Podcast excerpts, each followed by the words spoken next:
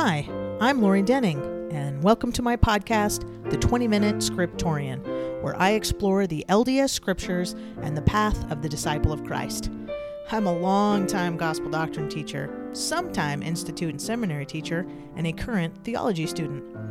My friends and I are often discussing history, context, and theology, and thought that you might appreciate it too. I think of it as a bridge between academic and inspiration.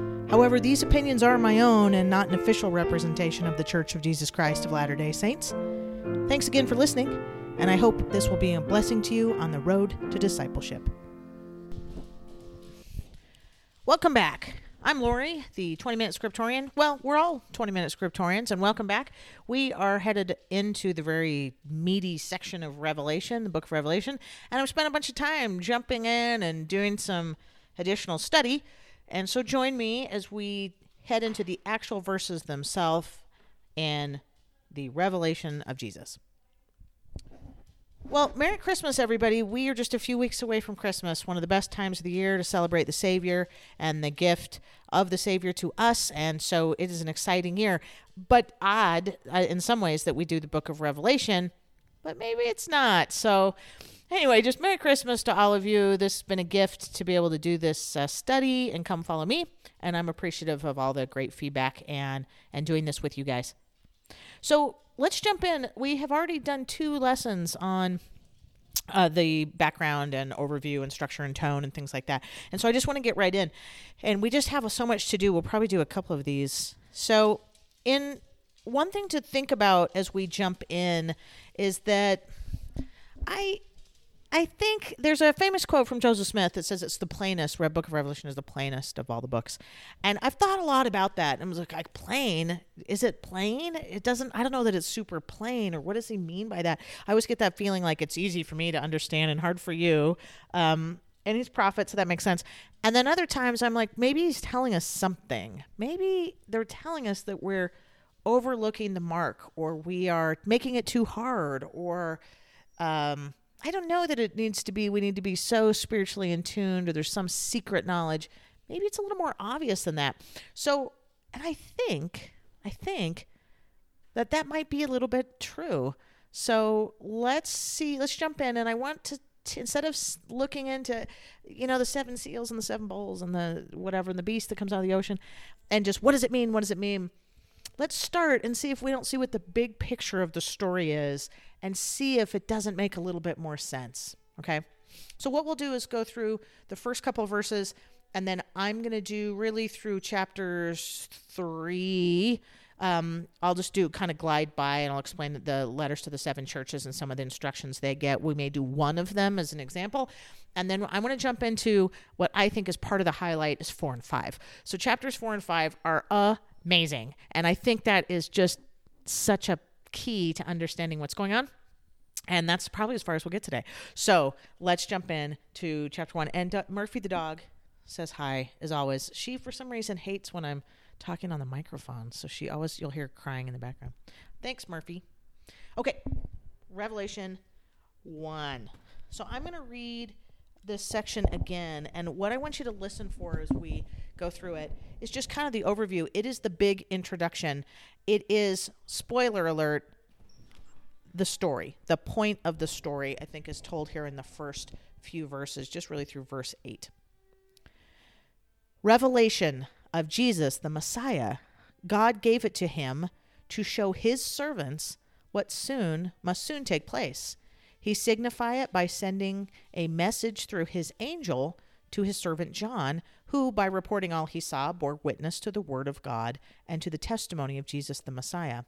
God's blessing on the one who reads the words of this prophecy and on those who hear them and keep what is written in them. The time you see is near. John, to the seven churches in Asia, grace to you and peace from he who is, and who was, and who is to come, and from the seven spirits that are before his throne, and from Jesus the Messiah, the faithful witness, the firstborn from the dead, and the ruler of the kings of the earth. Glory to the one who loved us and freed us from our sins by his blood, and made us a kingdom, priests to his God and Father. Glory and power be to him forever and ever. Amen. Look, He's coming with the clouds, and every eye shall see him. Yes, even those who pierced him. All the tribes of the earth shall mourn because of him. Yes, amen. I am the Alpha and the Omega, says the Lord God, who is, and who was, and who is to come, the Almighty. So we talked about this last time, but I wanted to start with it because, again, we get this idea that this is the revelation of Jesus. This is the revelation, revelation of the Messiah, and God gives it to him to show to his servants uh, what must soon take place. And he sends this angel this uh, to give this message to John so that he can bear witness uh, that Jesus of Jesus the Messiah and the testimony. So blessings to everybody who's going to get this, and and remember that that's kind of the point, and that is the spoiler alert. That in the end, I think the if we underline it, say what was the point, it's going to be God wins. Jesus is the victor, and God wins. Okay, so that's we talked about that a little bit last time, but just a reminder that um, this is going to be the the point of the story. God wins. Jesus is the victor. Okay, got it. Um, let's move on then to the next little section. So the next section, uh, we read. Oh, sorry. The next section, we see that John is the writer, and he's he says he's in the Spirit on the Lord's Day, so it's on a Sunday, and he is he hears uh, he has a vision right? So he says i hear you hear a couple times he keeps hearing something and it says he looks behind me a voice and it's like a trumpet and he looks and he sees and it says write down what you see in a book and send it to the seven churches and then he lists the seven churches and it says and i turned around right? He see he hears the voice so he turns to see who's talking to him and he sees and he sees the lampstands and in the middle one like the son of man and he's wearing a full length robe, a golden belt across his chest. His head and his hair were white like wool and white like snow. His eyes were like a flame of fire. His feet were like exquisite brass refined in a furnace, and his voice was like the sound of many waters. And in his right hand, it says he has seven stars, and then there's a sharp edged sword coming out of his mouth, and the sight of him was like sun that just shines with full power. And obviously, if you were to see something like that, what does John do? He falls at his feet like, uh, like he was dead. It says, and then uh, the man reaches down with his right hand, says, "Don't be afraid." He says, "I'm the first and the last and the living one, and I was dead, and look, I'm alive forever and ever, and I have the keys of death and and of Hades. Now write what you see, both the things that already are and the things that are gonna happen afterwards." And then he tells him, and the secret meaning of the seven stars that you saw on my right hand, by the way, and the seven lampstands is this they're the angels of the seven churches, uh, are the stars, and the seven lampstands are the churches themselves. So there is this vision of um, of Christ being uh, just introducing us to the way John writes. So it's like someone in a strange dream or something that's kind of overwhelming, right? We want to kind of uh, try to imagine the big picture, right, of a painting or the of a vision. Don't get too caught up on any one thing. Try to take in the big picture. And so when he's trying to describe it, it's not a simple thing that he's describing, right? So the first thing he says is he hears his voice like a trumpet, and then he turns to see it, and and just um, it's Jesus who that he sees, right? Which makes sense because he's the living word, he's the voice. And then you see this visible sword coming out of his mouth, which is a prophecy, right, of, of Isaiah about a coming king um, in 11 4. And then you also the suffering servant. And so there's this a lot of that you're going to see in the vision of ideas that are going to be made visible. So scripture made real. And so you'll so there's a lot you just have to almost be soaked in these scriptural references. So if you really want to try to dig into what these things mean, like the two-edged sword it's right his, his his words are cutting they are a commandment they are a covenant uh, you'll see those kinds of things but it's just soaked in scripture so watch for that uh, the other couple things that he draws together, and we're going to see it right from the get go, is these visions. And the one we mentioned was Daniel 7. Um, also, Exodus, Isaiah, Ezekiel, Zechariah, but Daniel is one of John's favorites. So reread Daniel 7 if you want to see that vision. But we see that there is this. Um, one like the Son of Man, right? It's taking a seat, representing God, and then there's God seated there, and he's uh, enthroned alongside of him. So the picture is kind of merging. So hold the picture in your mind, this this idea of this throne, um, and then, uh, but on this case, he's going to turn and he's going to see these this person, and this person is the eyes of flame that search you out, and this thunder, and then a hand reaching out. Right? Of course, you would be afraid. Um, if you're suffering, your people are suffering, and the times are strange, but here is here is God who is going to uh, who is there and is powerful. So if you were in the first century or now, you might feel alone, you might feel persecuted, and yet, you know, God may seem far away and distant. And yes, while you turn and you see him, he's overwhelming. At the same time, I love that. Don't be frightened, right? I'm right here. And he reaches out his hand. So he also gives us his credentials, right? I was he was dead and I'm alive forever. He has the keys of death and Hades. I have him right here. There's nothing to worry about. I'm in charge, right? I have the keys. So this all requires a fair amount of faith. So as we learn about the way that John is going to open all this, kind of um, think of this: it's Jesus who is this overwhelming, kind of mind blowing, powerful character, but he's gentle and he's caring, and it's through Christ that we're going to see the Father, right? We're going to see that Christ has spoken and he still speaks and he's going to explain what's going on in the present, but he is also going to warn us of the future. Okay, so that's just the setting that we're going to find ourselves in. Um, so let's let's jump into what these first revelations are. So there are a number of letters. So you, st- you with me still far? Are we still okay? All right. So think big picture. Think Christ is going to win. John is seeing this revelation. It's going to be steeped in scripture, so it helps if you know the other scripture. But if you don't, that's okay. Just kind of take the image, just take in the whole image of what's happening and kind of get the feel. And I think we'll be on track. Okay, so these letters. So there are seven churches. We've talked. We we haven't talked about this actually, but the different new numbers. Uh, you'll see seven is a good number of creation, the days of creation um, and the Sabbath. And it, a lot of times it has perfection or creation or completeness. So you'll see a lot of sevens. In this case, there were obviously more than seven churches at the time. But if you're thinking seven churches, this would be all churches or the complete church. So these, yes, are specific, but they also might be representative of the church as a whole. So if you were to read through these and say, what is this letter about? There's going to be some some warnings, right? And there are going to be some good things they're doing. there's going to be some calling out uh, to the members. And so, if we are the members today, then what can we kind of extrapolate? If it's not just to the letter in Ephesus, it's going to be to us too. So, so as you go through what I would do on these next, we don't have time to go through much of this, but I would look at each one and say, what are they trying to say is happening? What are the cautions? What are the blessings? What are the goods and bads? It's almost like here's what you're doing right, here's what you're doing wrong.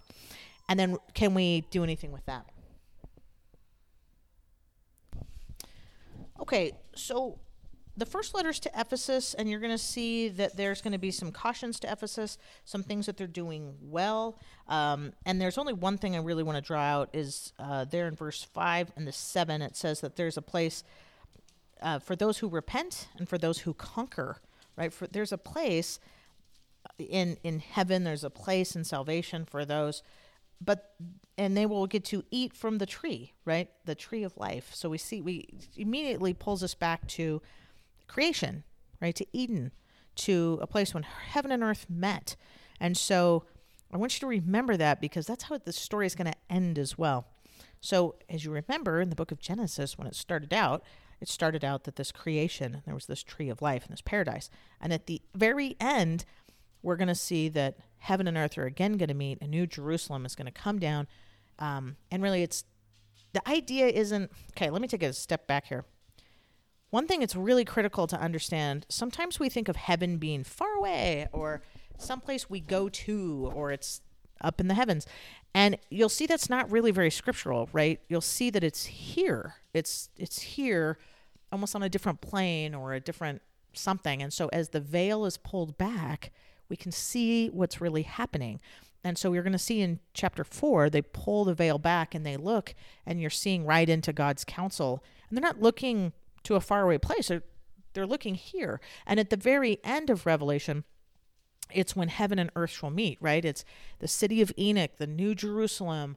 Uh, it's all here. It's going to be here. It's not someplace distant. It's distant from what we act like and and different conditions, but it isn't a faraway place. It's just someplace we are maybe spiritually far away from. So sometimes the veil is thin, and we hear that a lot, right? The veil was very thin, and I could kind of see or these thinning places in the world, and it, it's here. It's here close by. And so if we can just welcome it back in when when heaven and earth will meet, and so uh, we're going to peek through the veil to what's going on where God's really in charge and what he's doing to control the world now, what's he's doing to help us, and then what's the plan to kind of wrap it all up in the end. That's the great unveiling. That's the great revelation. And so he talks about that here. There's this tree of paradise, this tree in paradise um, that it's for us. The tree of life was there in the garden, and it will be replanted many times over the garden city, the new Jerusalem. We're going to see that in chapter 22. So Ephesus has got some things to work on. It's saying, like, good job on these things, but it's easy to kind of let things slip as well. So, one of they're getting some persecutions and some things. So, saying how to conquer. To the letter to Smyrna, another city, again, something similar. You're going to see some things they're doing right, and you're going to see some things that maybe they're doing wrong, and thereby we can probably say the same thing we're doing. Okay. Then you go to the letter to Pergamum. Pergamum, you have some uh, immorality and idolatry going on. They tend to go together, right? As we um, uh, we see so often, and so you'll see there's kind of a cultural assimilation problem. So in some cases they're being persecuted. In some person there's apathy. In other places it's assimilation. So you're going to see that. So Pergamum has some some problems, and then Thyatira has some different ones. So they're saying, hey, here's some stuff to be uh, to work worry about is being maybe pulled away or taught wrong doctrines, um, and and yet there's a chance to be this royal priesthood, um, and so again things to caution there. Then to Sardis, you're going to see another one, a city that you used to think they were this impregnable city, and they were finally conquered by the Persians. So it would have been the thing they were famous for is when you think you're safe, right? You might not be. So they had this reputation, though, of being um, this vibrant, uh, big community, but there was in the background this history that they had had. And so um, one of the concerns that you're going to say is uh, that they're going to have is, you know, being alive and and uh, repenting and this vibrant you're almost too vibrant. You you're stumbling from some of these issues. Um let me keep going. Philadelphia. So uh, that's about all that i want to say there. There's a lot in each of these. So we could go uh, laodicea. We've talked about that before. It's very rich. So they had a tendency to kind of be apathetic, right? Like, eh, we're doing all right. We don't need any help. So, a couple of things that happen in each of these is they have a chance to be persecuted. They have a chance they are maybe sinning or apathy or assimilation, right? Just getting used to the wrong teachers or um, becoming like those around us and just, you know, be f- not really walking in the path of discipleship anymore. And that's what you're going to see over and over again in these letters. So as you go through the letters, see what you can pick up in each one, but you're going to just see the same themes. Okay, boy, we're almost out of time, so I'm going to have to do this in two different breakdowns. So let me do one here and we'll just do the last one then since we're here. So let's do Laodicea. So Laodicea was very rich, had a lot of traffic, banking, had a medical school that was famous for healing your eyes, an eye thing. Uh, it also had some particular wool. They were black uh, wool, and so they would make these famous black wool clothes. And so it was very rich. So think of it as rich, and it was um, a little bit like we don't need your help, like we're good. Uh, was kind of the attitude there. So clothes were important. Their exports were important. Again, medical school stuff like that. Uh, the one thing that they did not have was good water. So from one area, the water would come down from hot springs, and it was very hot. But by the time it got down to the city, it was lukewarm. Then on the other side of the city, there was a river that came in and it was cool. But by the time it made it to the city, because it's Turkey and it's hot, um, it would be lukewarm. It was a very small stream by the time, sometimes dried up. So they have all these things, but at the same time, they don't have life giving water. It just is either salty or lukewarm. On both cases, it came in hot, came in cold, but by the time I got there, lukewarm. So they uses this analogy of don't be lukewarm, right? Like pick something. In fact, the Lord's pretty strong on this. Like don't be apathetic. I think you've got this life giving gospel in your lives, and don't just take it for granted be cold or be hot, but don't be either one. So it says he's like vomits it out. Uh, so don't. He's just not about the Lord's not about being apathetic, right? He wants us to jump in. Additionally, remember they wore these black clothes, and he's going to give them. The Lord says he's going to give them some fine clothes, and they'll be white, which we remind ourselves were usually worn at things like baptism, and they signif- signify, you know, these white robes, a new calling, a new assignment, a new commitment a new holiness to a new life in Christ. So they were being reminded, I'll give you white robes of your new life, not these rich robes of, of this famous wool. Uh, so, so you'll see all of them. If you kind of know what's going on in the cities, it helps a little bit. But even if you don't, you can kind of say, I get what's happening. Additionally, there's a scripture in here just to finish up. It's the uh, uh, I'm, I'm knocking, I'm standing here knocking at the door We've all heard dozens of talks on this, and they're beautiful and they're wonderful and vital and absolutely true that the Lord is knocking and we have to let him in. Uh, but if you don't read this, you're missing part of the story. This is Christ is the bridegroom, and he's coming home to his bride.